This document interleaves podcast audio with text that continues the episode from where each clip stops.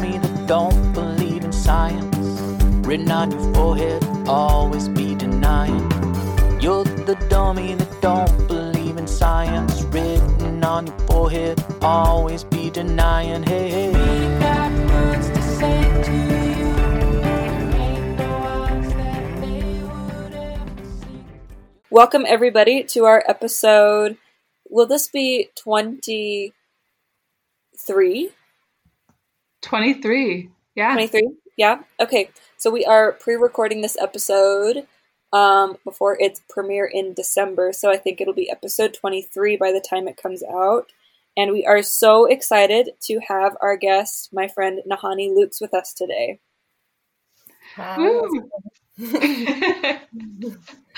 Since nobody's here to clap for you. we'll clap for ourselves. Yes.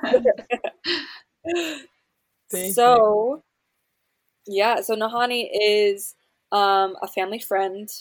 And I guess, how did, because I met you after you had met my family. Yeah, I was. I coached your uh, youngest sister skiing, and then I started like nannying and taking care of some of the other kids. And then your family was just so kind; you just invite me over to dinner, and I just feel like I got adopted. Yeah, for sure. I remember when I, I went home over for some kind of break or whatever and met you and, the, and my mom just like raved about you and I was like, okay, I have to meet this girl and I finally met you and I was like, oh my gosh, she's fantastic. She is so stinking awesome. yeah, I was always excited to meet you too because you have so many siblings, and they're all so fun. And then I kept being told that there was one that was my age, and I was like, I want to meet her. Where is she at? Yeah, yeah. It took a while. I think I knew your family for a few months before I met you, but that was Mhm. great. At least. Yeah. yeah, maybe a year. Yeah. Okay, well, let it let's jump into it then. Um how was everybody's week this week? Mine's been good. I'm still in Vegas. We're recording a day after we recorded our episode 20. So I'm in Vegas for work and uh, coming home tomorrow to see Celia. So excited about that. It's Be gonna good. be good. Nahani, she and I, Julia and I live together. Yes. Yeah, we're roommates Yep. Where so are you most of the half the time. we're in Utah. Okay, sweet. Yeah. Yep. It's good. It's getting well, it was getting cold and then we hit a weird warm front and so it's been warm for the last 2 days, which has been really nice, but also there's a storm coming. You can just feel it. Yeah, it's been raining a lot here. I'm I'm in Oregon, and it's definitely wet. Definitely the the Oregon that everyone thinks of is happening Mhm. right now. Um, but what love part of Oregon are you in? I'm in Southern Oregon. I'm outside of Grants Pass right now, um, kind of between Grants Pass and like the Applegate Valley. Uh, Cool.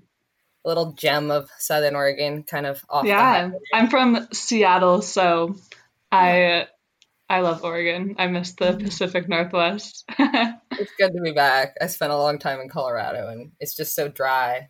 I love it. yeah, Mhm. good snow, good skiing, uh, good people, but it's nice to be back here. For sure. So how was your week, Celia? the week was good. My my few hours, my twenty four hours. yeah. Um, it's been good. I took my math test. Um, I failed my math test. Oh, good. but- Snaps. yep. Yep, snaps for failing math tests. Love it. Um, I have to take a marketing test tomorrow, and we're gonna do a cute little friendsgiving um, with roommates, friends that have been social distancing. So it's gonna be good. I am super excited for this weekend and for my tests to be over, for my failed tests to be a thing of the past. Just get through them. Yep. How was your week, Nahani? How have you been? Uh, it was good. I'm I live in a little tiny house trailer and I've been renovating it with my boyfriend and so I think he's having more fun with it than me because he has an excuse to buy tools that he's always wanted. Um, but I'm like, okay, our house just keeps getting taken apart more. Um, but I'm really grateful. You know, I wouldn't really consider myself a minimalist because I have storage units in like three states. Um, but I'm pretty minimal in terms of what I have on me. Mhm. And so, although my possessions are widespread, I I'm like, wow, it took us an hour to unpack our whole house. That's a lot less than a lot of people would take. So I'm also getting those moments, those silver linings. Um, but yeah, we're just trying to winterize it a little bit better. So it's been an interesting, uh, interesting week. And I've been Way painting, cool. which I love to paint. So it's just painting boards, but it's still fun. And I'm getting inspired. I think I'm going to paint some ferns on the outside of the house once we're done with the renovation. Finish off this Nice. Decorative but we've had it for a year now and in colorado i was thinking oh some kind of nature scene. I couldn't really think of what. And then we were in the southwest last spring and i was like oh cacti. But then now i'm that i'm in oregon i'm like ferns. And i'm like i feel like every place i go i'm just gonna want to like repaint it. But i think i'm pretty settled on ferns because this is like my homeland and i've been out on the coast a lot recently and there's a lot of ferns out there and i just feel so at home in them so i'm like okay this way when i leave home i'll for another time i will bring home with me a little more Yeah. Nice. Yeah, mm-hmm. that's so exciting. I love that you that you guys are like renovating your tiny home and making it like winter adequate because I just that's definitely a big concern of mine because I've loved looking at those tiny homes and just I mean being from Colorado I just I look at things a little bit like okay but how does this work in the wintertime? And so I love that you're actually doing it and making it happen. yeah last winter we just went to the southwest so we didn't have to worry quite as much. And this year we're like okay we want to stay in the northwest. How do we do that? And honestly it's pretty well insulated. Our first night we bought the trailer we drove up to steamboat this is about a year ago Mhm. Um, and oh, the first night we slept in it, we had got it and we were already staying somewhere. So the first night we slept in it, we drove to, to Steamboat and it was like negative 16. And we couldn't oh no. plug it in because my friend had like given me their address and I couldn't find it. So we just like went to a hotel and there was like a plug outside and we're like, I don't care if they get mad at us. I'm cold. And in the morning they were like, Oh, that's fine. You guys stayed here before. Um, and we're like, oh, perfect, because we had stayed there a couple weeks before, and so they actually just let us plug in for free. But I mean, after that harsh first night, I was like, oh, it's really not that bad.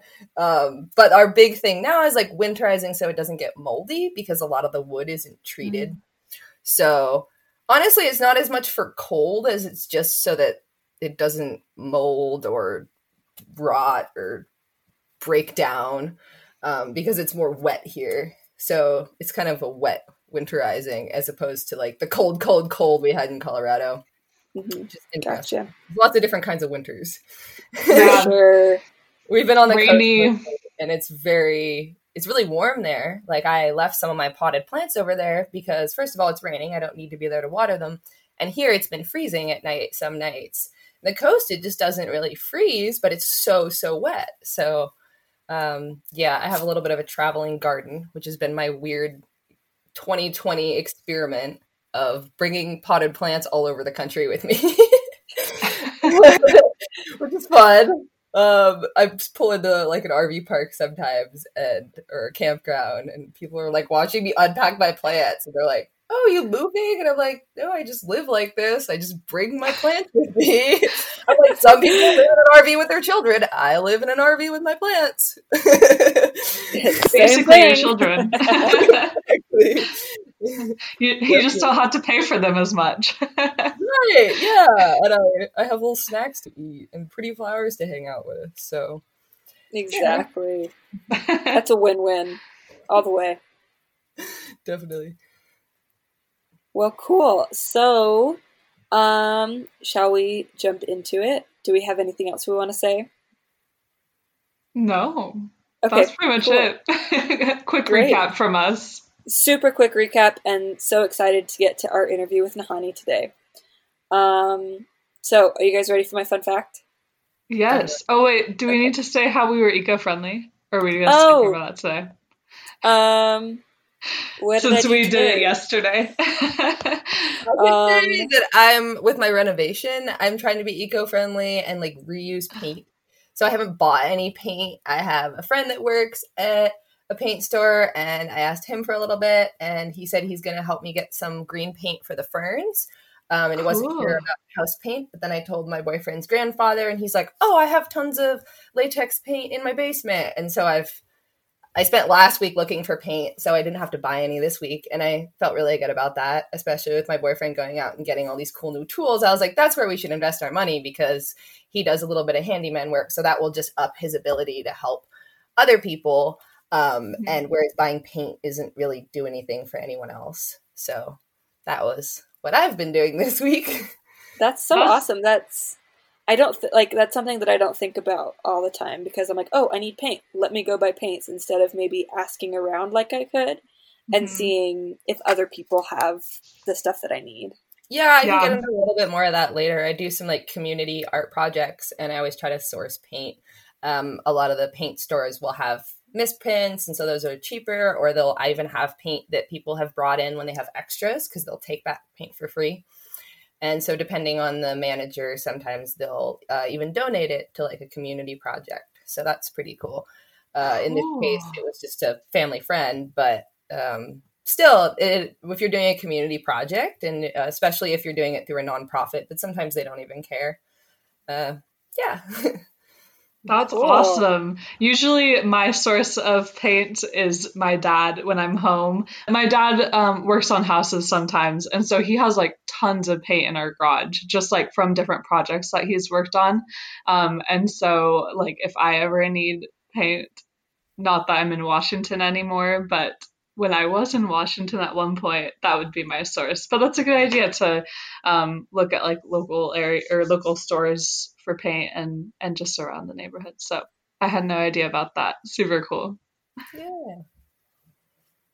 Celia, you have you uh oh you're gonna, you're gonna make me go first. yep, yep. You go. I'm still thinking. Um, I actually, so yesterday I confessed that this week I hadn't been very good at, um, like focusing on. Last week my episode was about, um, the like eating out and how to be eco-friendly when eating out. And since i travel for work so much i do a lot of eating out.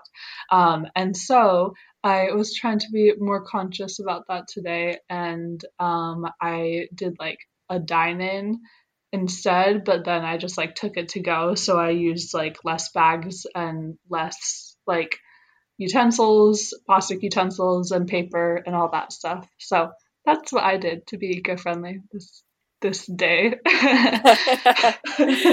cool. That's awesome. I I've done nothing. hey, you didn't contribute to the emissions that are in the air then. True. That's true. I mean, I did I did eat out yesterday. Um and I saved the napkins. I saved the napkins from it instead of usually throwing them away that I usually do.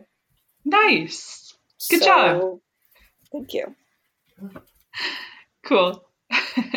um Okay. all right, now we can jump in. Sorry to digress from you were so excited That's about your fun fact. Now you can dive into that. You'd think that 23 episodes, 21 episodes in, I would have solidified to memory the format of what we do, but it, every time it's just gone. That's okay. Me too. Okay. So, my fun fact is from factorydirectpromos.com, which is the website that sounded a little sketchy um, a few times ago, but I'm sharing a fun fact from it again. cool. Yep. So it says recycling creates six times as many jobs as tossing trash in landfills. Dang. So I'm not surprised though. It makes sense. yeah, I think it's I think it's really cool that I mean I don't know. I feel like there's a counter argument, like an, a very uneducated counter argument that people make that oh no, recycling takes takes away from jobs, and it's like well no, I think because you have people who need to collect, you have people who need to sort, you have people who need to dispose of the things that have been contaminated and there's all kinds of different recycling pieces and so instead of just like taking trash to point A or point B. You know, it's it's a little bit more intense than that. I think it's let us live a, like a dirty job too. I don't know if you guys Mhm. used to watch Dirty Jobs, but I used to love that show. And I love that. think, like trash is more of a dirty job because you have everything all mixed together and with recycling things are sorted and so people are mostly working with like plastic or maybe they're sorting between metals and plastics that are together. But i could see it creating more jobs and better jobs that people are more willing to do. And they Mhm. might just also have this association whether they came into it or not they might be like oh i'm doing more good for the world than just like wow i see everyone's stuff go by them every day. Um Yeah. to their job which i think i think that's a big thing. Like they can create more jobs but if people don't want to do them it's not that helpful so i think it's Right. important that when we create jobs to like create jobs that have purpose for people not necessarily Mhm. specific people you don't have to design it but just have an opportunity where people can find a sense of purpose in their work. hmm For sure. For sure. And like, I feel like there's a big, there's just a big stigma about like being like being a trash collector, and I feel like, I mean, for myself, I would definitely be more inc- if I had to pick between the two. I would definitely go for being like working for a recycling plant versus being a trash collector. And Yeah, so sure. I think if we were to make like it, us as a as a world as a community, if we moved towards that direction of having more recycling plants, like having better recycling plants that can accept more items, then we create jobs and we give people that opportunity to choose. Agreed. I think it's cool how um I feel like there's a lot of things that like sustainable industries like just in general do tend to create a lot of jobs, you know. Um like Mhm. I'm thinking like for reusable or renewable renewable energy. yeah. Yep. Yeah.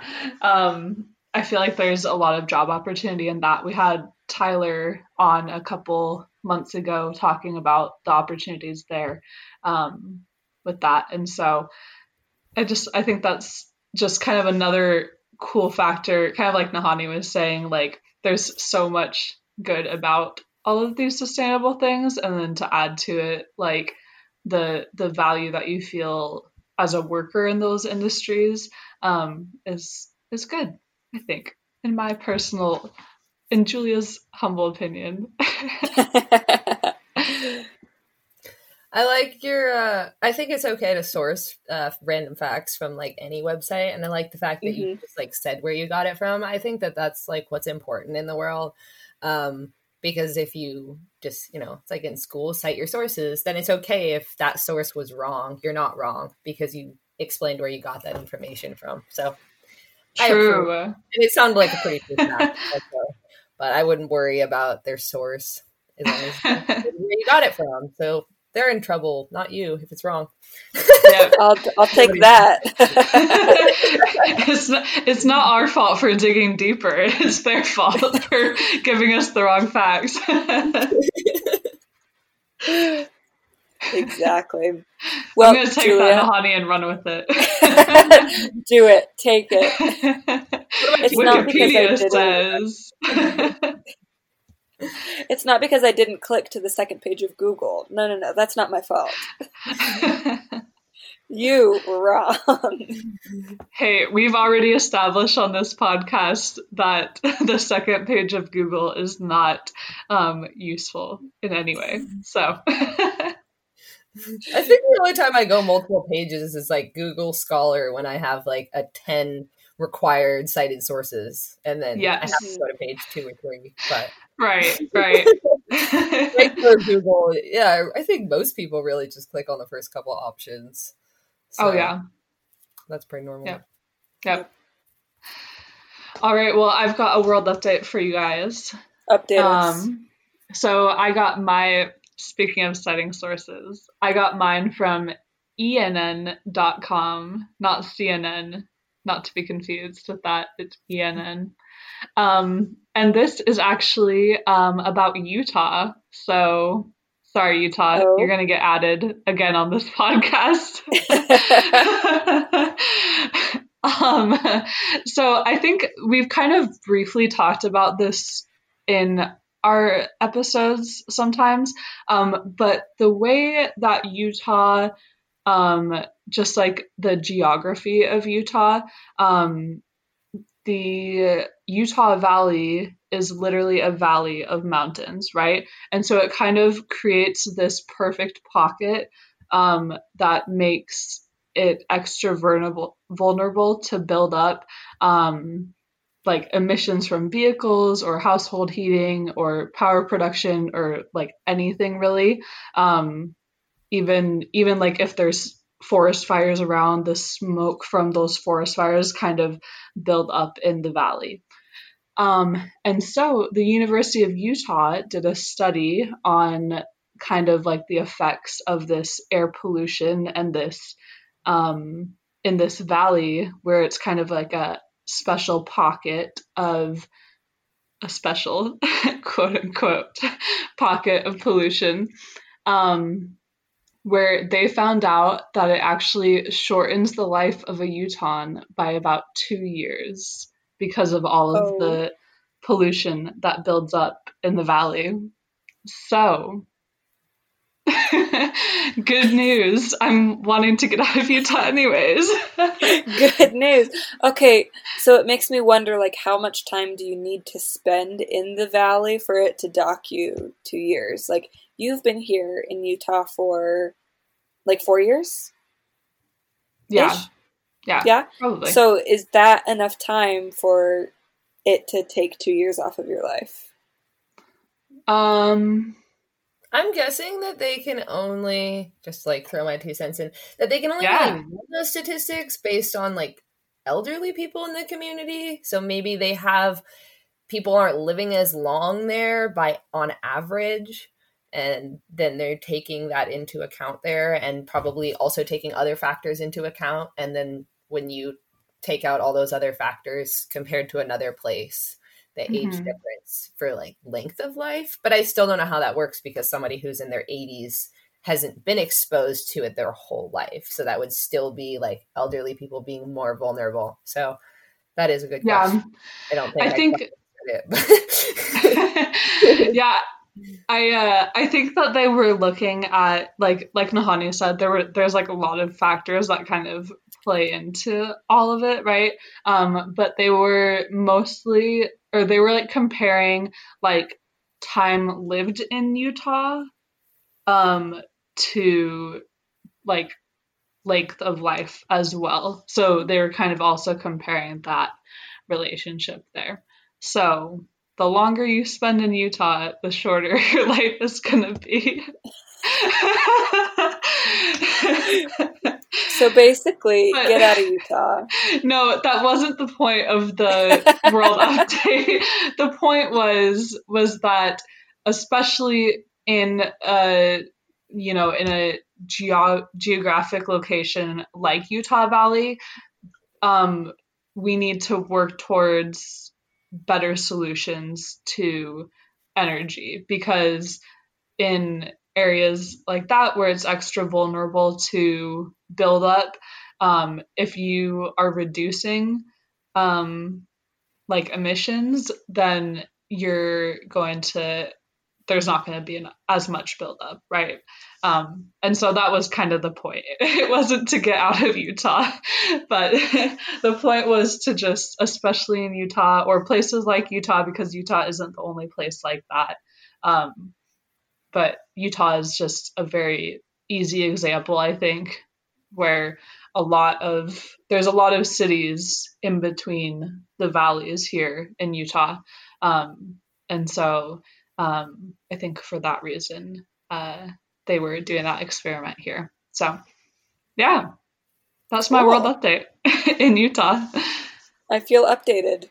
Sounds like perfect an opportunity for you know the geography there is unique, but then if that's really affecting people like that, then maybe Utah will be a leader in eliminating that in a city. You know the potential silver lining. yeah maybe I'm very optimistic sometimes. Same, same. It's hard to be both optimistic and realistic. because Certainly. let's be honest, is anyone going to do anything about it? I don't really know, but I'd love to. I'd love to see them rise to the occasion and you know be the leader. Maybe maybe the governor is listening to our podcasts right now and is like, "Wow, we should really do something about this." you know what? I think I think he's listening. I think he is. Hello, hello, Governor of Utah. Welcome. Even if it's 2050 and it's a long time away and you're just listening it to old recording. we are in 2020. We are still in the worldwide pandemic. Do you remember that? Do you remember? Although the governor might not even be born yet. oh wow! Yikes! or maybe he's a pandemic-born baby. That's Oh, true. you were birthed during this pandemic. I've heard an A pandemic baby. about that. I guess there's been a lot of home births this year. And so it's really kind of being a big uh, changing the the dynamics around the belief system at hospitals for how we should birth children because so many people are doing it at home with midwives this year that the hospitals they're like, "Oh, home births aren't the worst thing ever." And I was a home birth, so I'm a little bit of an advocate for like not all babies born at home like die or get sick or have huge problems. Um, and someone, a midwife recently explained to me that the reason that a lot of doctors might have a bias towards that is because home births that go well, the child doesn't have to go to the hospital. And so the ones that go bad go to the hospital. So a lot of doctors, the only time they see a home birth is when there was a problem. So in That their mind, sense. everyone, is, all of them are a problem because that's all the ones they get to witness. So I was like, oh, that's why. And so this year it's different. Um, people are looking at the statistics and going, wow, a good percentage of people are having home births. A lot of them are surviving. Um, especially, I think when someone wasn't planning for that their whole pregnancy, but suddenly this summer they were like, I don't want to go to a hospital. Um, they might have gotten three midwives instead of just one. And my mom had multiple midwives, and she really advises for that um, to have more than one. And, you know, maybe one that has more medical training, one that has more doula, kind of bedside table training, or um, just variation so that if you can connect with one over one thing and something else over someone else, uh, something else with someone else. So yeah, that's another little interesting fact of 2020. Um, our birth system in this country is getting a little bit of a push for change, and I think there's going to be more birthing centers in the future that are just focused on that. That's So- so, interesting. Right. I actually, um, if you have listened to this podcast multiple times, you will know that I'm a big Bachelor fan. Um, but one of the um, couples on from the Bachelor series, they just had a baby, and she gave birth in their bathtub in their house, and she like did those huge long posts about like how it was and everything and like she was super advocating for it and so I like wouldn't have even thought about that until like you brought it up. I just thought it was kind of like different and unique, but that totally makes sense that from COVID, a, a lot of people probably aren't wanting to go to hospitals while they're pregnant. So that makes sense. or can't because like New York is overrun with people and other Yeah. places. So Yeah, what they're doing is a lot of the like, okay, here's your time slot, and we're going to shoot you up with drugs to get your baby out of that time slot. And people are like, I want to go into labor. I want it to be natural. And I think, I, I can't say that the doctors are saying, well, that do it at home, but I think there's a little bit of this like undertone of, Yeah. uh, no, if you want us to deliver your baby, it's going to be very, uh, I, and I don't know that. I wasn't reading into that, but that's my guess is that it's very, um, to a schedule, and that's not how birth Mhm. really goes. And I really think that you know hospitals should be for like sick people and births, um, bringing life into the world in a place where uh, people are sick doesn't make sense. so, uh, movement for more birthing centers that are just focused on that and have more, um, you know, doctors that are trained in those specific surgeries and those specific, uh, not even just surgeries. Like don't know. processes. Yeah, Yeah. Cool. I love that. good enough. Super tangent, but I love it. It's important to Yeah. 2020. That's something that I had never even considered before, and even just this like brief ten minute conversation about it, I'm just like, hmm, I wonder if like that's something that I should really consider in the future. I think that's really cool. That creates jobs too. You know, there's uh, for people to be caretaking mothers and their children and building relationships with the mothers before the child's born. Um, and then being able to be there for the child i think that that's a huge movement for community development that will really promote wellness in communities which is something i'm all about. So not too much of a tangent. for sure. Yeah it, it all connects. It really does. Always.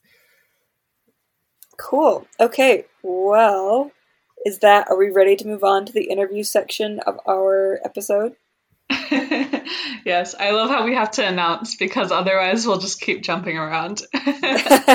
you hey, you never know. So like I have cut people off before and I just want to make sure it is out in the open. We are moving on. I'm good. I'm ready. Cool. Okay. Nahani, the floor is yours. Uh hello. I'm Nahani. You've heard me talk already some. But I uh, grew up in Oregon, and that's where I am now. And I've traveled a pretty good amount for someone uh, of my age. I'm 24, and I mm, originally went to college for outdoor education because I had this really big passion for bringing people into nature. I grew up in nature. I was raised by a naturopathic doctor and uh, a botanist, uh, activist, and they both brought me out in nature a lot and they're very eco-friendly. I still look up to both of them in their ways of doing that. I feel like such a modern uh almost like rebelling against them is like to go out to eat fast food because they don't do that. They're just very um i don't know. There isn't a by the book for eco-friendly but in my world it's both my parents and they're not together but they're separate worlds of ways of doing that um, so I had this big dream of like one day studying wilderness therapy as a master's degree and like bringing people into nature in this therapeutic way. But I had a big uh, flip of the coin a couple years ago, and I realized there isn't really room for everyone in the world to go on a hike at the same time.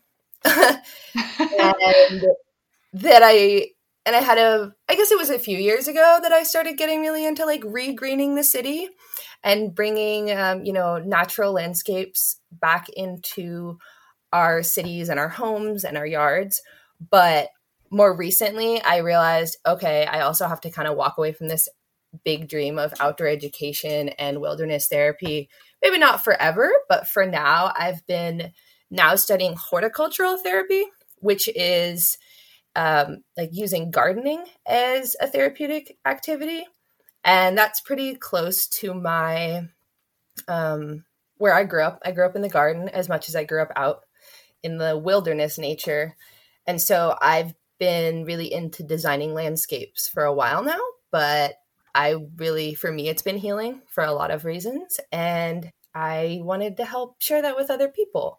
So I was talking a little bit at the beginning about art projects, and so I have led some art projects with a friend's um, organization, the their nonprofit. It's called Permaculture Action Network, and they lead um, these gardening and community projects. They travel with organizations and witnessing, or sorry, they travel with musicians. Their organization does, and they kind of have hubs around the country of different people that are part of it. And I just bopped into a few different ones in different places. I was able to bring my father to one before he passed and like show him my work and what I was into. And that was really important for me. I didn't really realize it at the time, but in hindsight, I was like, wow, I got to show him like what I was into. I he was from northern Chicago. The project was in South Side Chicago. And he's like, I'm in my 50s and I never came to this part of Chicago because at five years old, I was told that I would get shot if I came here and here I am. And he's like, I have no friends in this whole city. And I just made friends in this city. Um, like he never liked growing up, even in northern Chicago. And so getting to like see that paradigm shift for him um, was really beautiful. And he was like, wow, you mean on the south side, they like to do what I like to do my whole life, like garden and do all these things. And I was like, yeah, you know, and he watching my own dad like take a step out of his shell and um, realize that he had adopted these you know biases that his parents were you know that's what the times told them. But i really think that both art and gardening can facilitate um, community development. So i worked on some art projects with them in different places. Uh, like i was saying i would source the art or source the paint for the projects from you know try to get it to be donated from leftover paint from other projects. And i did that for a few small projects in colorado as well. And we'd be painting plants because i love to paint natural things. So i'm a big uh, art person. I wouldn't say i do a lot of art right now because i'm in school but i do some. And so i really think that community development uh, has to be centered around things that we have in common with other people. It's totally valuable and really important to sit down with people when there is differences and conflict and sort those out. But I don't think we develop community by sitting down at the table and talking about how different people are and how different people's experiences are. I think that that's more conflict resolution. And if you want to build community, you have to start with what people have in common. And we all eat, we all poop, we all sleep and we don't all know where our food comes from. And so not that we all need to start instantly sourcing all of our food locally um, but also if we start to learn about those processes and i know you guys talked about that on a couple of your episodes i really liked that. And you're talking about composting too and all that made me so happy. Um, and i think having people come together over something like gardening whether it's socially actually physically getting together or just a community garden plot where different people are all working the land it's healing for people whether they intended that or not. And i think that's really beautiful um, because we're doing what our ancestors did not that long ago. We really haven't been a very industrial world for that long.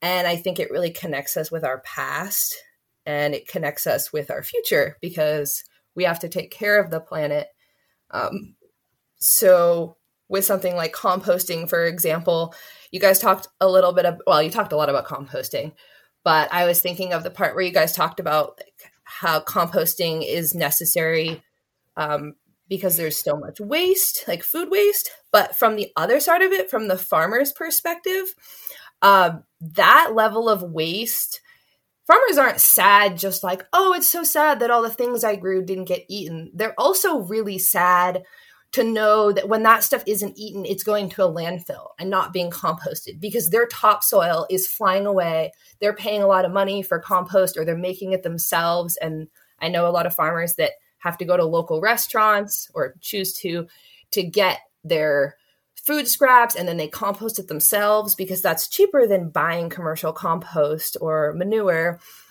And so, from the farmer's perspective, compost is really important. Like, by composting in your backyard or your apartment, you're helping indirectly, but you're helping the movement that that farmers really need to be able to um, farm organically, regeneratively, and take and sustainably because they're struggling to keep um, their soil high quality when people are taking taking taking the food that they make and then they're having to dump chemicals on it to make up for it because those food waste and that food scraps isn't going back into the earth. And that's what naturally happens in nature. And we could go into a whole rabbit hole of like how our own personal waste, the same thing is kind of happening. I have a little bit of like one of my biggest issues with society is the fact that we poop in drinking water, but that's like a really big thing that we can't just change instantly. And I actually really respect that. So I'm not on some quest to change that, but I think it's a really good like thinking point for people to be like, oh, you know, if someone feels like they are really poor or like really underprivileged, um, it's a good step back to be like, okay, I poop in drinking water, so I must have, you know, I at least live in a society that's doing pretty well. And why am I not doing well within this society? As opposed to um, wanting to like blame some bigger picture because it's a sign of development. It's a sign that we've gotten somewhere successfully. And when I talk about living like our ancestors did, um, we don't have to, you know, I think we're trying to like relearn these skills that they took a long time to um, figure out slowly in a system of like people died off if they didn't figure out how to garden because they and farm. Whereas today we have the privilege of like, if our garden doesn't go well, we can go to the supermarket and buy food. So like this is a great time that even if you've never gardened before and you think it's going to fail, go ahead and try for it because this isn't life or death if it goes or not.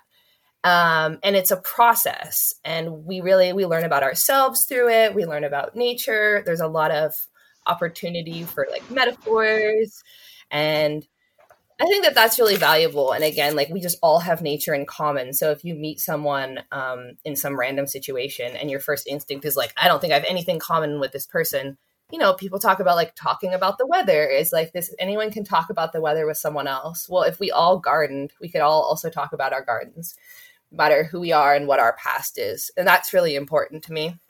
And I want to share this term that I learned in school. It's biophilia and it means like love of life is a good way to describe it um like think of like phobias and then philia is like loving something instead of being afraid of it and bio is life and we talk about that in horticultural therapy in terms of like people's natural connection with nature oh and the term was uh, coined by eo wilson a really renowned biologist and it sort of speaks to this idea that we're all have a connection with nature, whether we're aware of it or not. And that if we tap into that, we'll nurture ourselves, we'll nurture the planet. And I'm a big believer that like being sustainable and eco-friendly isn't a you know, it can be a battle against like some social norms, but overall, you don't have to choose between like being a good citizen and being sustainable and taking care of the planet. Like they all go together and that's really beautiful and to me that's a good sign that you're on the the right path um, and you're you know you're not really going to hurt anyone especially if you acknowledge that you don't you know you're not perfect and no one is and so seeking out techniques to be sustainable for me is always rooted in like nutrition and gardening but that's also like where i came from because um, my parents cooked out of the yard and stuff like that. And my mom's a naturopathic doctor and herbalist, so I always drank a lot of herbal teas. And big believer that like natural medicine is really like the people's medicine, and it's not uh it's not one or the other. You don't like go to doctors or you go to alternative doctors. Like I don't really like that term alternative medicine because to me it's like complementary medicine. Uh, I I've taken antibiotics in my life. I've taken like I'm not completely against them, and yet I was still raised by a, a woman who didn't take me to the doctor when some other parents might have because she had these other techniques. And I just think it's really important to think about, you know, the food. My mom was a big believer and still is, of course, um, that like our food is our medicine. And I think that's really valuable because it's the first stage of preventative care and I'm being optimistic here when I think that everyone uh, is eating better this year because they're probably all not. But I know that I know people that are eating better because they're afraid to get sick and they don't know any other way to prevent it. Mm. And I think mm. that's really valuable. Uh, I don't think that's everyone, but I think there is a certain amount of people that are like, oh, I have no idea how to prevent this. The best thing I can do is get exercise and eat well and wash my hands. And I just think, well, that's all common sense. That's what I've been told my whole life. Um, but I also know that I've been really privileged to have um, a healthcare provider and a holistic healthcare provider as a parent. Um, but my little plug is like farmers markets, CSAs, that's community supported agriculture. So you sign up for like a box of food from a local farmer. And what you do is you pay like six months, three months, a year in advance. It really depends on who it's through. Um, but you're giving the money right to the farmer. And then you don't know exactly what you're going to get, but they give you what's available. And generally, they have some things on, you know, in the back just in case, but they'll just whatever they harvest fresh. And I just think it's a great way to get to know your local farmers. There's pretty much CSAs in every city. The farmers driving in from the countryside. Um, and I think there's some good websites for searching those. I don't exactly know, but I think you can just put in like your town and community supported agriculture and try to figure it out. And I think that's one of the best ways um, when I think about being eco-friendly, I, you know, all organic food isn't necessarily eco-friendly, especially as big commercial stores start selling more organic. That's coming from the exact same companies that also commercially grow food, which is fine. I eat that food too. I'm a college student. Like, don't feel bad. Don't guilt yourself about what you eat because we don't want to create like eating disorders around uh, like quality of food and sources of food. That's not healthy either. We, I really think that like promoting um, a, a diet of like a serve, you know, we're not surviving here. We're well, we are. we're not in survival uh, mentality of like, oh wow, I haven't eaten in three days, and there's some berries on this bush, and like, should I eat it or not? Like life or death. Like you're not going to die if you go buy, uh, you know, commercial food. We all know that it's all amazing and great. It's good food. It's available readily, and I think there we should have a lot more gratitude around that. And so I see a lot of people when they get their hands in the dirt and they garden just you know you give them some seeds to plant or you show them how and someone's like their whole mind just starts going. They're like whoa where does my food come from? You don't have to even ask them those questions. And to me that's really really valuable.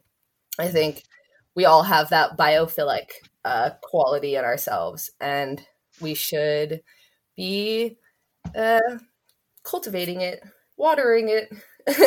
Yeah so i think too oh, I was just gonna add. I think too, like if you're um like thinking more about where your food comes from, then you know you're kind of just naturally going to lean into more like healthier, local, fresh food as opposed to like I mean, I'm I I'm guilty of eating ramen, but like as opposed to like ramen packets, you know, like because you're you're thinking about it more like I don't know where the ramen comes from, you know, like there's a lot of things that are in it that I don't know where it comes from, but um, and you know, if I'm too, like adding local vegetables to your ramen, that's great, right? yeah, um, like that's yeah. that makes it a better meal for you. It's better for the community. That ramen, I, I don't think it came from like slave trade. I like to think that ramen's just cheap, reasonable food, and it's just being shipped here in huge packages, and that's why it's so cheap. Um, and not, you know, it's it's not some illicit drug that went through some like terrible slave trade children. Like you know, I, I don't feel like right. I have to go myself to that level. Like, um, and so I think that there's, yeah, it's about balance and it's about figuring out how can we, you know, respect ourselves and the planet in the same way and like that give and take and not being too hard on ourselves and not being hard on the planet either. Like, oh, how dare you have climate change and like be mad at us? And it's like, well, you know, there's a lot of shifts and everything all the time, anyways. Let's roll with the punches no matter. I'm not, I, I've witnessed a lot of like blame and pointing fingers in my life, and I'm a big advocate for like, does it matter whose fault it is? It's about like, you know, let's all like work together and fix what's going on. And uh, oh, a really key point I can speak to that about is that I am a big believer that we are on this planet to like steward this land and take care of it. And I think that's really like a root of my philosophy. Um, there's a lot of different philosophies in the world and throughout history about like humans relationship with nature and it's a whole wormhole to dive into. But there's belief systems that are like this planet's ours for the taking and we can just extract extract extract. And then there's a lot of um, philosophies and ways of life that are like okay we need to leave nature exactly as it is and we need to just take minimum and try to like um, you know leave no trace kind of thing but I'm a pretty big proponent of a balance between that and like stewarding the land because um so really great book I recommend is this uh, the hidden life of trees. I always mix that up. There's also the secret life of plants and the secret wisdom of plants. There's all these great books, but the hidden life of trees um, is by this German gentleman, and it talks about how trees and nature. Um, I can't even get into it. It's just amazing. Just read it. But anyway, one little fact of it. I want to. Average, each tree only has about one seedling. One of its seeds will grow up to be a full size tree on average.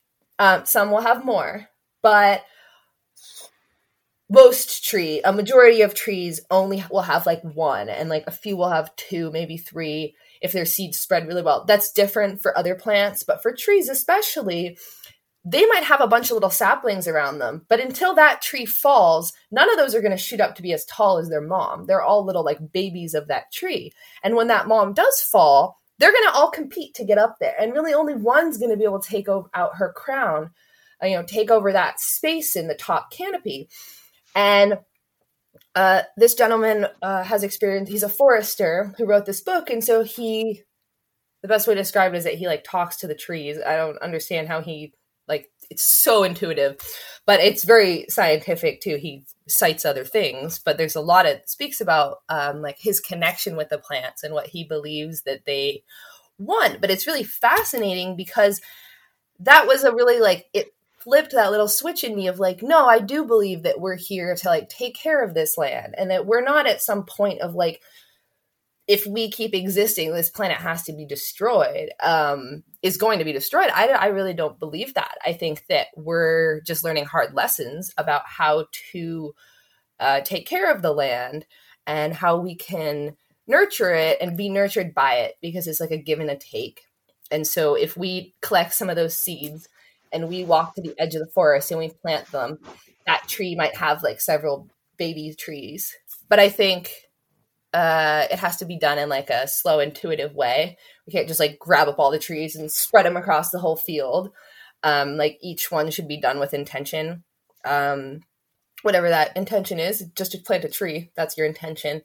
Um, but I think I'm especially more recently in my life, a big proponent of like slow living movements, whether it's like slow food or slow traveling. Um, I really like my RV for that reason. I think people think that I just like mob around the whole country, but I really don't. We'll drive like two hours and like park and go for a hike and then drive another hour and camp, stay for a week, like do some other thing. Like we don't, I don't know, all last winter we didn't really go very far in the whole winter. Uh, and I think that that was a really good reflection for me to be like, oh, I needed to sit with these places. I needed to think of and self reflect in them. And I think nature can really facilitate a lot of transformation and it doesn't really deny your belief system. You can go sit under a tree and that tree isn't going to be like, get up, get out of here. You, you don't believe what I believe and not that that happens exactly in society all the time but we get those you know we're all very intuitive. And i think that nature just if you're willing to sit under a tree it's gonna be there for you. And it probably get a little wooey but i think it will talk to you too if you listen. Um so yeah read that book. Uh that not everything it so from that but it really like sparked this thing in me to like believe what i've always believed my whole life that nature loves us as much as I love nature and people love nature. And also another good book is What a Plant Knows. It talks about how plants communicate. Um, it's a little bit uh, it's like overlaid. So they talk about like sight and vision, or you know, that's the same thing. Hearing and touching. And one of my favorite things out of that book was like if when an animal bites a leaf, the leaf can actually like collect some of that saliva and like knows its different predators and then that's how plants have evolved to like be wary of some predators. And so there's a lot of amazing research going on right now. I get overwhelmed because i'm still studying like I do these projects at school that are like, design this activity for planting this lavender with people. And I'm like, but I want to go dive into the research of how plants talk to each other underground. And my teacher's like, that's all in the early stages. And, you know, that can be your passion work and you're, you know, you can do a master's degree in something like that. But we're here to learn how to facilitate activities in a therapeutic way, which I'm really enjoying.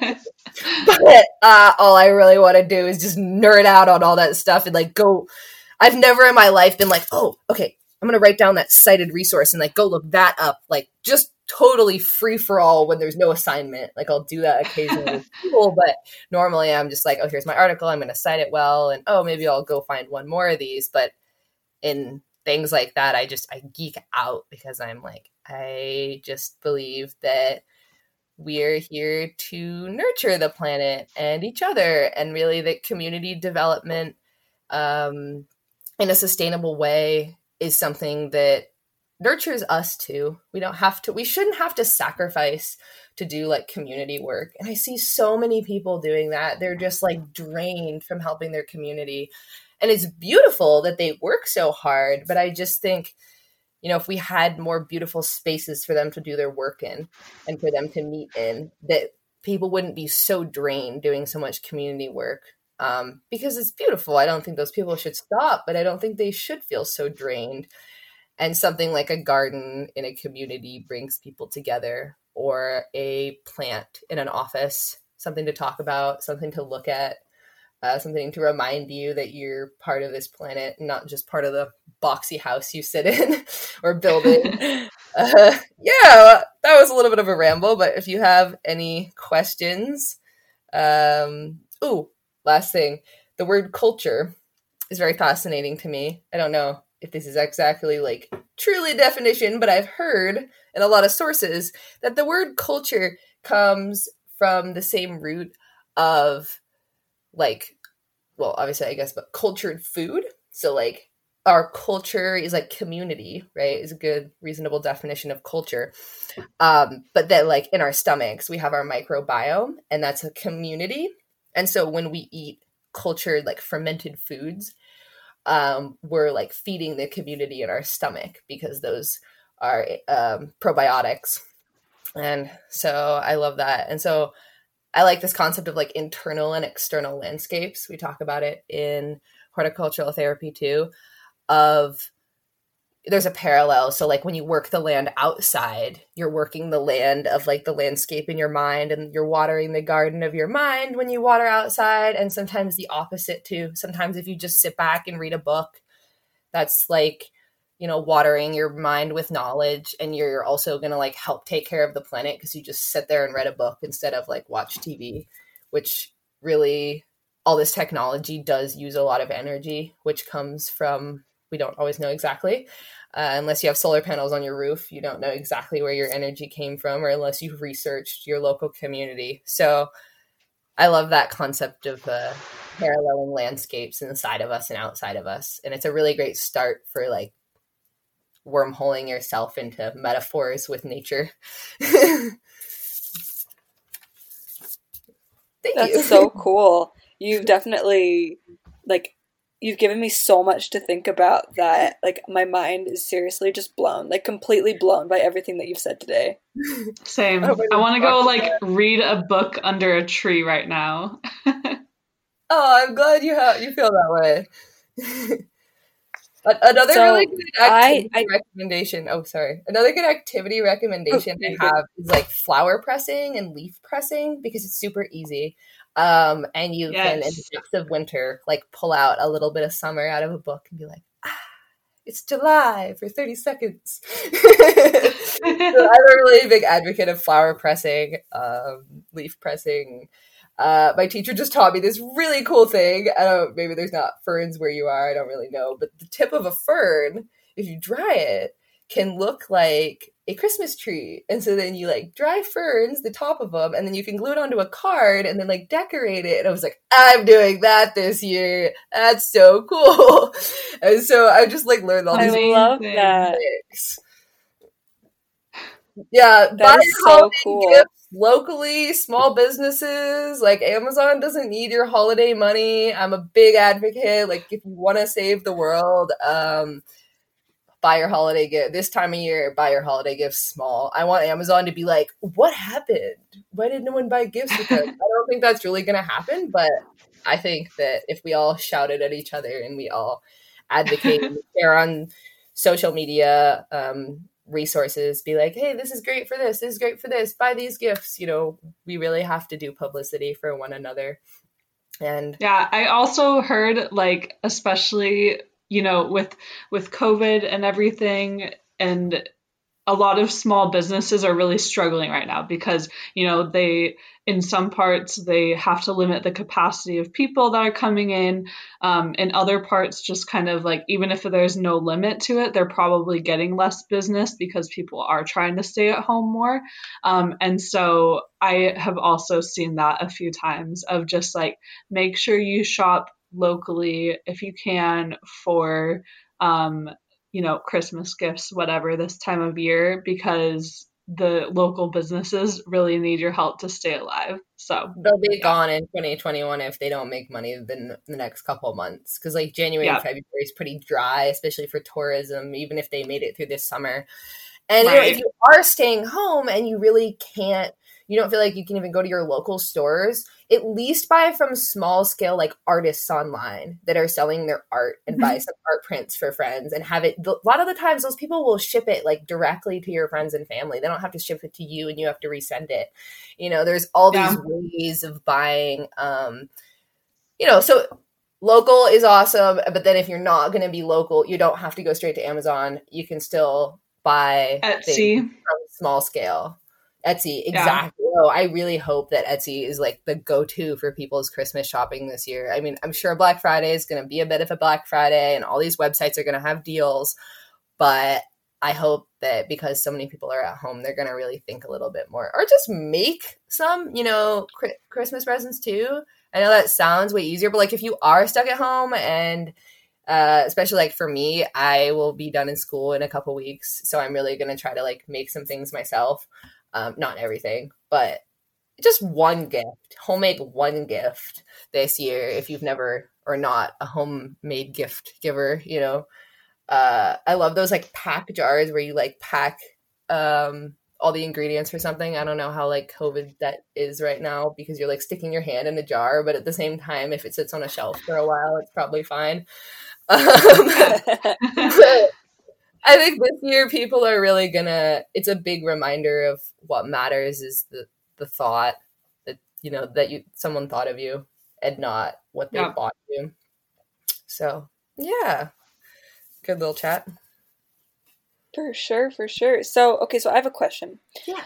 Um, what? Actually, I have a lot of questions. I have a ton of questions for you. So no. we'll see if I can dig through them and find what I really want to ask. Um, so I guess before we kind of switch gears, do you have is Etsy kind of your go-to site? Do you have any artists like online stores that you know of that you like 10 out of 10 would recommend people go check out or is it just kind of whatever you can find and you can support go for it? I would say Etsy's a really good place to start. It's a pretty navigatable website. Um, I don't have any like specifically because I would want to think a little bit more about who I chose to like talk about. Um, because I feel like I know a lot, but I also feel like I would like say their names wrong and stuff like that. Um, uh-huh. I like Etsy because you can like have conversations really easily with the creators, and a lot of them are mm-hmm. willing to do like custom stuff or just willing to like answer questions about it. And I really like that. I think it it's a it's a feature that really makes it personal. Cool. Okay, that's good to know then, because yep, we're getting into the holiday season, and I I feel like I feel like personal like handmade gifts from artists uh, they're a lot more personal even if you didn't personally make it. And i know like for me like i'm not i'm not a huge artist like i like doing little art projects but i'm not a huge artist. And i feel like if I were to sit between something on Amazon and something on Etsy, I feel like the Etsy thing is more meaningful just because it was it was handcrafted, a lot like artists put love into their pieces and you can you can feel it. I can feel it. I think it's great. And you're building community. I think it's important to remember that like community doesn't mean that everyone knows each other really well. A community is a network of people. And so by networking um you know you're you're that person that artist community has expanded. It's not their like friendships but their business community. And when you're a local like handmaking artist handmaking project artist you're every every single person that buys from you is part of your like community. More so than like amazon does not consider people like part of their community when you're buying one. You know mm-hmm. they offer you a pro membership if you don't have one. Like join our inner circle. You'll be so cool and taken care of. But they don't. You call up, they're not like, hey, how's it going today? I know you. Like, and that's fine. I think that Amazon, I mean, I love being able to get a textbook in two days when my teacher's like, hey, the assignment's due in three days, and here's your syllabus. And I'm like, what?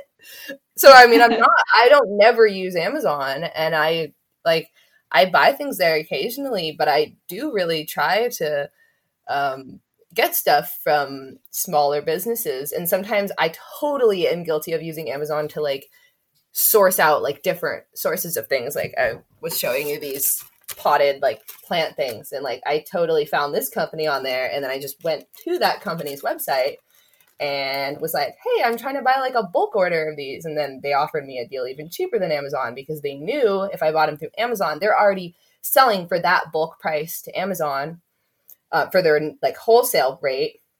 And then Amazon's charging full price, the same that this website had on there. And so by offering me like 10% off, they're still making more than if I buy it through Amazon.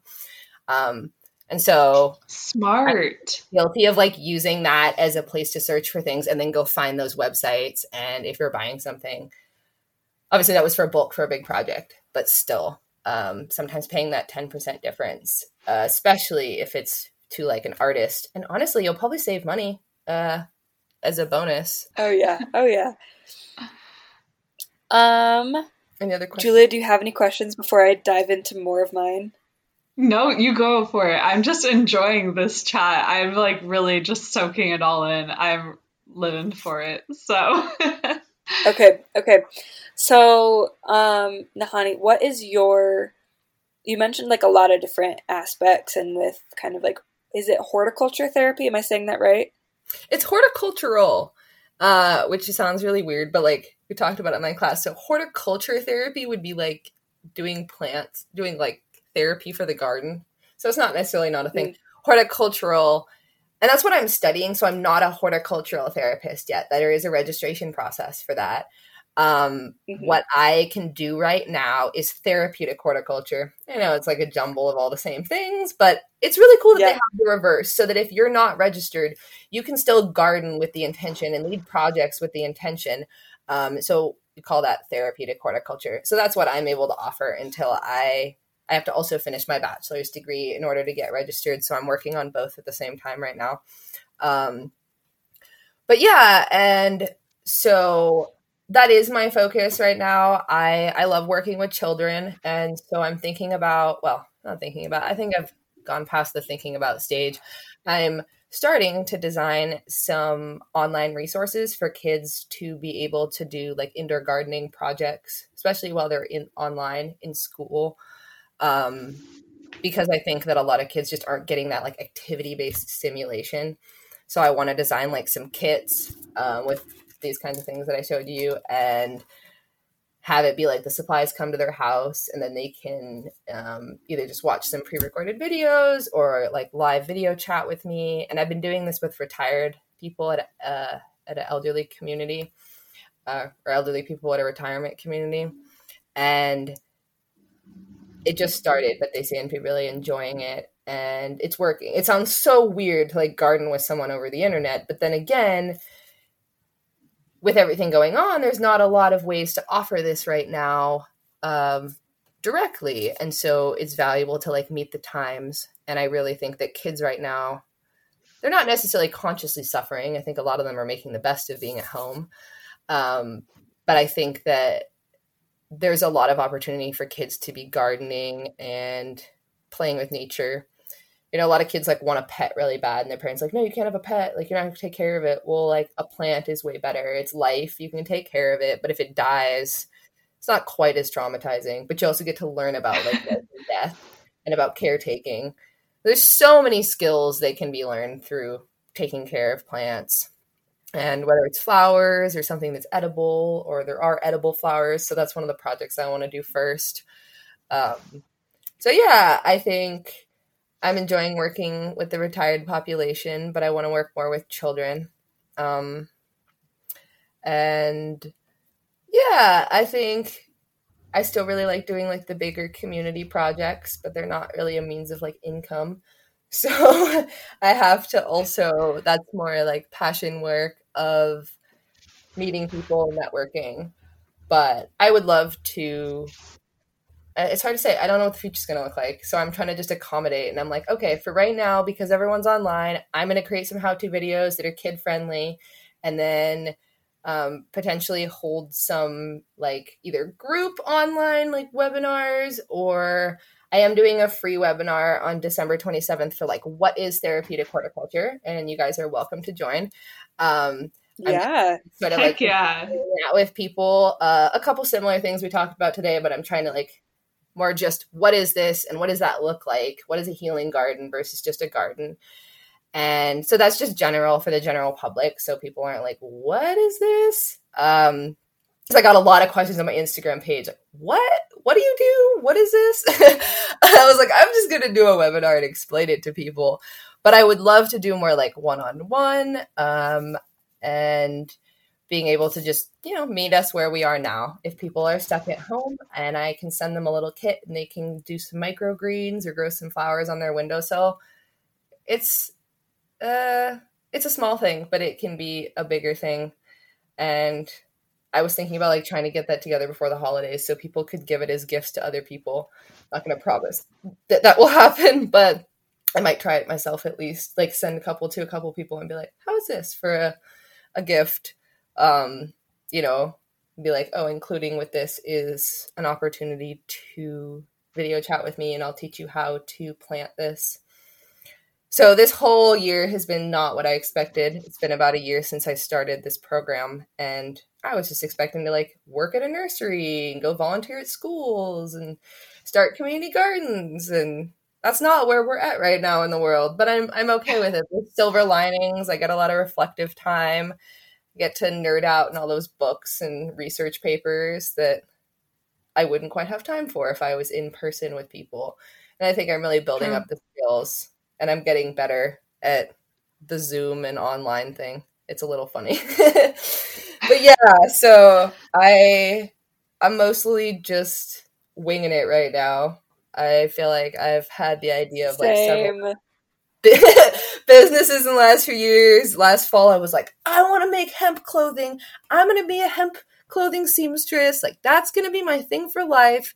And I started looking into it and I was like, okay, like handmade clothing is like a side project. Like, you can't dedicate your whole life to that just because the way the world goes now of course in hindsight i'm like wow it's been a year and i really should have at least made some more things than these you know a few masks and like started a pair of overalls haven't finished them um that was my big dream was have overalls and i still think that i'm going to do that at some point but i'm i like put it on the the back burner but still lit kind of like i go and stroke my hemp fabric and sometimes make like i made a couple masks more recently but sometimes I think it's really valuable to like sit and just let ideas kind of no fester is the right word because that sounds negative.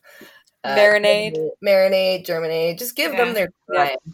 and they come back around. And I've just been like, you know what? I'm perfecting my uh, pattern for my overalls, even if I'm not using them every single day. Um, so I love to sew, and that's a big passion of mine. But with this whole chaos going on, I've just been like, no, I need to focus on what I can bring to the world. And I think that will really help people in the maximum. way. Like, what can I? I don't want to say like I want to do the least work. I want to like indefinitely do this work. But like how can I most effectively help people? And so I was like, wow, with everyone sitting online watching videos, why don't I just record some videos of how to do some basic stuff? And then people will learn from that and like instead of trying to be like bummed that I can't go volunteer at some community center in their garden, I can just help people start. So it almost like there's a silver lining that was like, oh, now maybe I'll connect with people more directly, even though we're far away. Because sometimes yeah. working and volunteering at a center is, you don't always get to know people. You're just a volunteer yeah. hanging out. So, and then yeah. you can connect with people, you know, in New York or you know across the country or across the world when you know if you if you were just working in that community garden which I mean there's definitely like a time and a place for that for sure because it's important. Um, but then you get to kind of spur community across the world kind of to be into all of this stuff which is super cool I think. Yeah I think with the the global economy and the globalization, we have to rethink community. The definition mm-hmm. of community is not quite the same. I think of it as like a network um, but it's not exactly that. And I love local community, so I love to dive into the local community when I'm in a place. But I also don't want to invest myself too much in a local community when I'm always like bopping around still. Um, so I think that it's really valuable to be able to build a community that no matter where I go, I can be in touch with those people. Um, so like in this area, I have my like deep roots that I grew up with and some of my best friends that I still consider my best friends because we just we know each other and we have a lot of the same interests.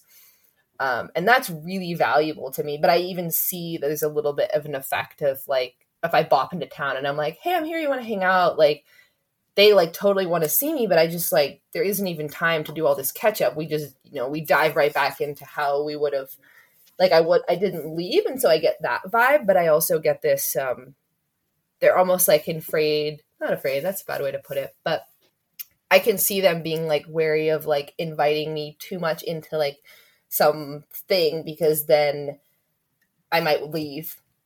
Like they're like, "Oh, do you want to volunteer at my garden?" But like and I'll help out. But then it's like I think people who are really invested in a local community, it's hard to have people that are passing through participate in a within a context that would be a role for someone to stay, like working at a school. Right. Um, like I think of being in Steamboat and we're um, being able to uh, work with the same kids for several years while I was in college, like really built these relationships with them and watched them grow as opposed to I've done babysitting since then, but it's been while I was traveling. And so it's just like these random gigs, which is fine. They're, you know, I get them from care.com and like I have my background check and these families are verified and like it's super safe. I feel fine doing it, but I just don't have these same com- community ties with it. And so I miss that sometimes, but I'm also like, wow, care.com is awesome. And I have this community resource where I, no matter where I am, I can still be a babysitter and people don't have to necessarily call up all my references from some other place. They can just look at people's comments on like, oh, she was great. She did this with my kid. It was fun. And so on care.com, I talk about that. I'm like, I won't plop your kid in front of the TV. We'll go outside. And if it's raining, we'll do some art. And like people just flock to me for that. They're like, you won't put your my kid in front of the TV. You'll actually hang out with them. And I'm like, that's just sad to me that there's so much babysitting going on where people are like putting the kid in front of the TV and pulling out their phone. Because to me, if you're doing childcare, like you're a role model in that kid's life, even if it's one day. I mean, there were people who watched me when yeah. I was a kid one day randomly, and I still remember them, and I remember what they said to me and how valuable that was. Um, you know, not extremely, but I have these ideas. And, you know, some of my mom's friends' kids that were older than me, I still remember, you know, they, they taught me something about the world. Um, and I think that that's really valuable. We, we're all role models to each other, and investing in community is something we should do in a way where when we walk away, whether it be circumstantial or because we're just going our way, that we're not harming um, like if you invest in something it's like planting a plant and then like ripping it away. Like it's not necessarily going to do very well. That that its neighboring plants are like whoa our our tree that was giving us shade because we're all shade loving plants. Like where'd you go?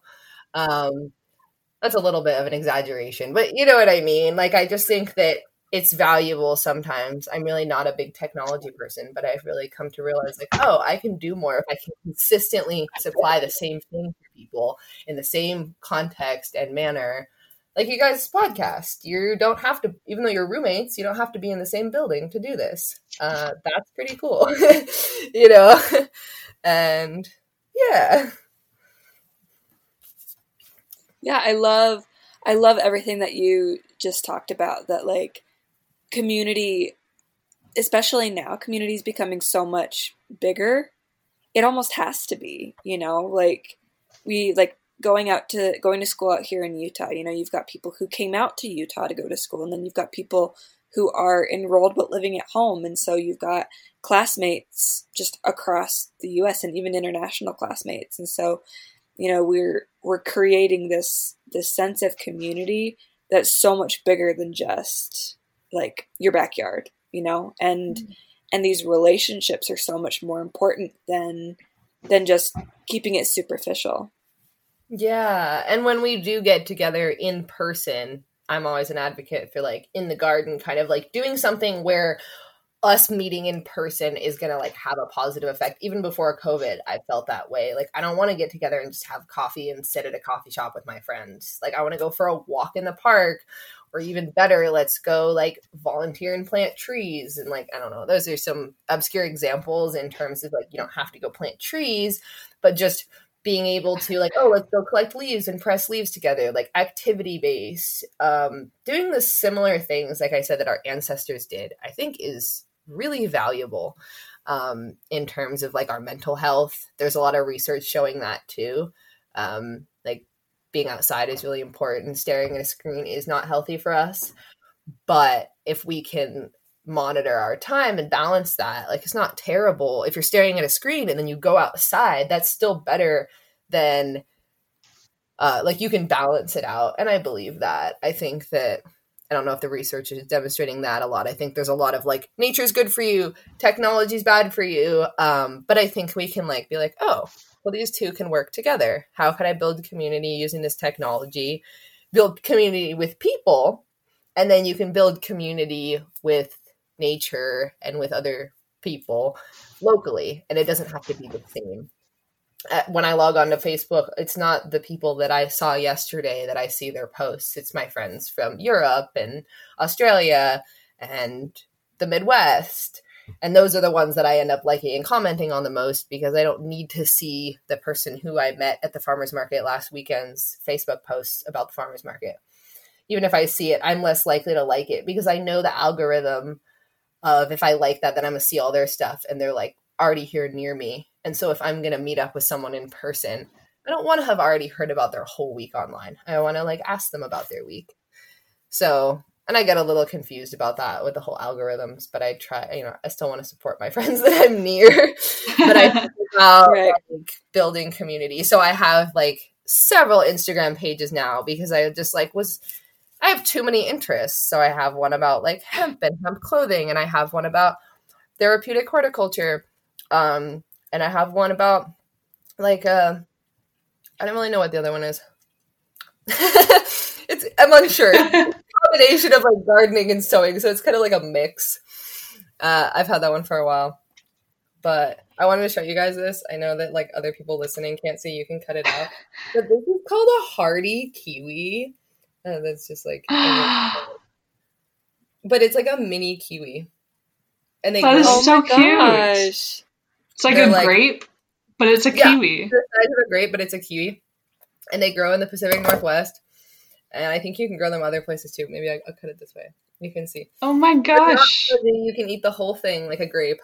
It's my new favorite fruit. It's so good. I have never so seen that. Look it up. So yeah, like there are so many plants that are edible that are not in our grocery stores, and a lot of the one in our grocery stores are annuals. And so like farmers have to replant them every year. But I think it's really important to remember that our ancestors ate a lot of food that were perennials, especially like way back when we were all migrating um, a lot more, moving around between like summer and winter homes. We just like on our little journeys in between places, um, we'd be like picking from trees and stuff like that. And that's survival food. And so you know, if you are going to start a garden, like look into perennial plants because you don't have to replant them every year. You don't have to watch them die in the fall. You might think they're dying in the fall, they might look like it.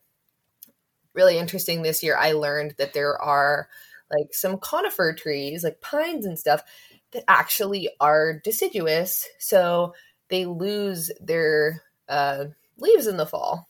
And I was like, what? Like, I just always thought that all conifers were evergreens. No. Yeah. Um, and so, as much as, yeah, some perennials will lose their leaves, there's something about watching like a plant come back to life and not having to like do all this work every spring to garden again this year. It's so much more inspirational if you already have some things that are naturally popping up.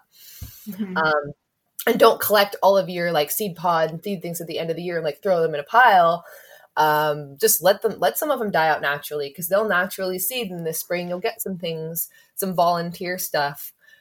Um, and I maybe you guys live in an apartment and stuff, and maybe your listeners do too. But like windowsill gardens, just little things, bringing nature inside is so so so so healing, and that's just what I want to promote is people plant relationships and developing them and nurturing them, and I hope that I've inspired some people to do that. and I am personally inspired. I'm well, so inspired. I have a little offer too. I have a lot of seeds. So if you ladies want me to send you guys some seeds for a little windowsill garden kit, I can do that. Please, would you? I would. I can send you one of these little tray things too. Um, oh my god! And I would love to see. You guys can let me know how that goes. You can be one of my uh, guinea pigs for by the mail. Uh, Heck yes. uh, can we that. watch your Can we watch your videos for kids too? Because I need that. yeah, Definitely. I'll, you guys can let me know how they how they are. I need some more feedback. Uh, cool. I appreciate that. Would be awesome. Yeah. and once you get like things up and running, like we would love to share. Um, we have a website for our podcast. And so I can just like if you have like information or like links or whatever, I can totally just put that on our website so that people listening at home can go check your stuff out because I'm sure they're just as inspired as we are right now. So. Well, for right now, I do have a Facebook page which doesn't really okay. have anything on it, but like people can go there; it won't change, and that's yeah. Regenerative Mind Care. And then my Instagram is the same. Um, and I can send you guys like how that's spelled, but it's like capital R regenerative, capital M mind, and then capital C care. And so that comes out of like regenerative agriculture. Something I didn't really like talk about much here, but like that kind of speaks to that like are we maintaining the earth or like stewarding it there's a little bit of confliction in the sustainability world of like oh sustainability is just about like maintaining the earth as it is and not like taking care of it and improving it and so i love i think that that's a little bit like let's not bash the word sustainability because it's way better than destruction but i do love the word regeneration and like regenerative agriculture because it speaks to like mm-hmm. nurturing the planet and giving back to it most sustainable yeah. agriculture is regenerative agriculture it's the same thing but I just prefer that term of regenerative. And then since I'm applying that to like mental health and wellness, I did regenerative mind care. And Instagram is probably the place that I post the most. Um, definitely gonna do some more Facebook stuff. I think I'm gonna do a, a class on like Thinkific um, at some point, and I'll definitely let you guys know when I have a link to that. But if people want to follow oh. me on Instagram, that'll also be like networked through that. So that's probably the best wow. source. Cool. Yeah, yeah, we'll tag you when when this episode comes out. We'll tag you in all the posts and stuff so that people can go through our Instagram and and see your posts. So yeah, yeah. just do that Instagram because my regular Instagram is private and I don't really okay. accept this anyone. So if you just use that one and like say that's me, that that's perfect. Perfect. well, thank you. Do you guys have any other questions for me? No, I think that's a perfect note to end on. Yeah, I think so too. This is so good. Um, I uh, do you have anything to finish out on, or is that you feel good about it? No, I feel I, like I talked about so many things. I hope that. It, I didn't talk too fast, and it was not too many tangents. But I, I think it all comes back together to just connecting with nature and ourselves and our community. Yeah, and, and I, mean, I was just gonna say that's how, that's how this podcast goes. So if our listeners aren't used to it by now. I love it. I thought you guys talked about so many great things. Uh, I've only listened to a couple of them, but that one about was like gold milk and golden something about golden milk and compost. That was my favorite one. Um, oh, and then cool. like compost plug. I don't know. I didn't like quite finish that episode, but I love vermicomposting, which is worm bins. And I really recommend looking into that. You don't have to buy a big fancy like $200 worm bin. Um, just like you can make one out of a couple bins and worms are my favorite animal, which sounds so weird to some people, but they make soil and soil grows plants and then feeds us. So worms are like bees, in my opinion, but they're not as threatened. So like we need to save the bees. The worms are fine, but also I love worms. They're just best. you must have you must have missed the part of the episode where Celia discloses how much she is terrified of worms. I did hear that. No, I did hear that, but I didn't hear you guys talking about like worm castings. I, I forgot about that, and I, I, think that's one of the reasons. Like, I tell them that worms are my favorite animals. I think that's actually why I wrote that down. That's so funny. You said that, and I was like, "Oh no! I hope she doesn't know that worms freak me out." I mean, they're kind of weird, honestly. Like, I, I'm not gonna say they're my favorite animal to like pet or hang out with. You know, abstractly, like from a distance, my favorite animal. I will pick them up. I'm definitely not grossed out by them, but I don't. I'm mm-hmm. not out like cuddling them and hanging out with them. I have you like have a pet worm yet for them for their role in the environment. Um, so maybe you're not one for having a worm bin in your house, but maybe. I, I I know that they do like all the good in the world. Like I am here. If if the worms were endangered, let let's save the freaking worms. But I'm I'm not, not, a, I'm not a Yeah, no, you'll you'll you'll like make a, a, flyer for them and like post it on the the bulletin board. Honestly, cheer for you from afar. Saving the worms, then you know, picking them up and touching them and moving around is not really going to help them. They're not really a mm-hmm. creature that want to be touched and held and moved around. Their skin's really sensitive, so that's that's really yeah. okay to not like as long as you're not out like stomping on them and you still respect them. That's fine. That's I have no problem with that. I'm not upset. They're my favorite animal abstractly or far away from a distance. I like to leave them in the ground. Yeah. So that's, where, that's where they belong. awesome. Yeah. Well, okay. On that note, I'm just gonna end off with a plug, unless anybody else has Go for it. Speak now or forever hold your peace. um, so obviously our guest today, Nahani, was amazing. We will post um, before this a cute picture of her on our Instagram, and then also when this episode comes out with the soundbite every Friday, um, we'll tag her in it so that you guys can go um, see her content, check her out.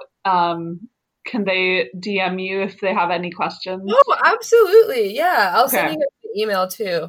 Um, Perfect. Yeah, and I mean, honestly, at this point, until I go legit, I'm even willing to like have a phone or video chat conversation with someone just to network if people Amazing. are interested uh, at some point. I hope I can charge for that, but get at me now while it's free and I'm trying to practice.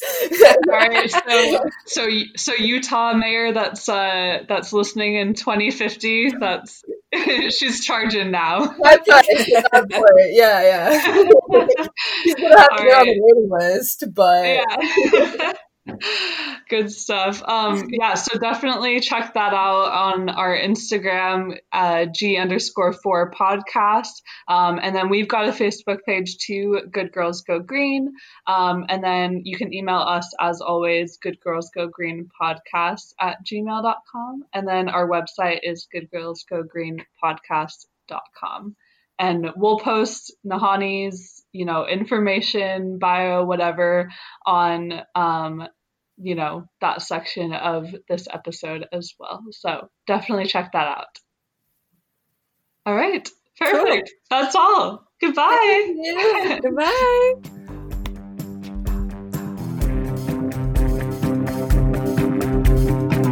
You're the dummy that don't believe in science. Written on your forehead, always be denying. You're the dummy that don't believe in science. Written on your forehead, always be denying. Hey, hey. We got words to say to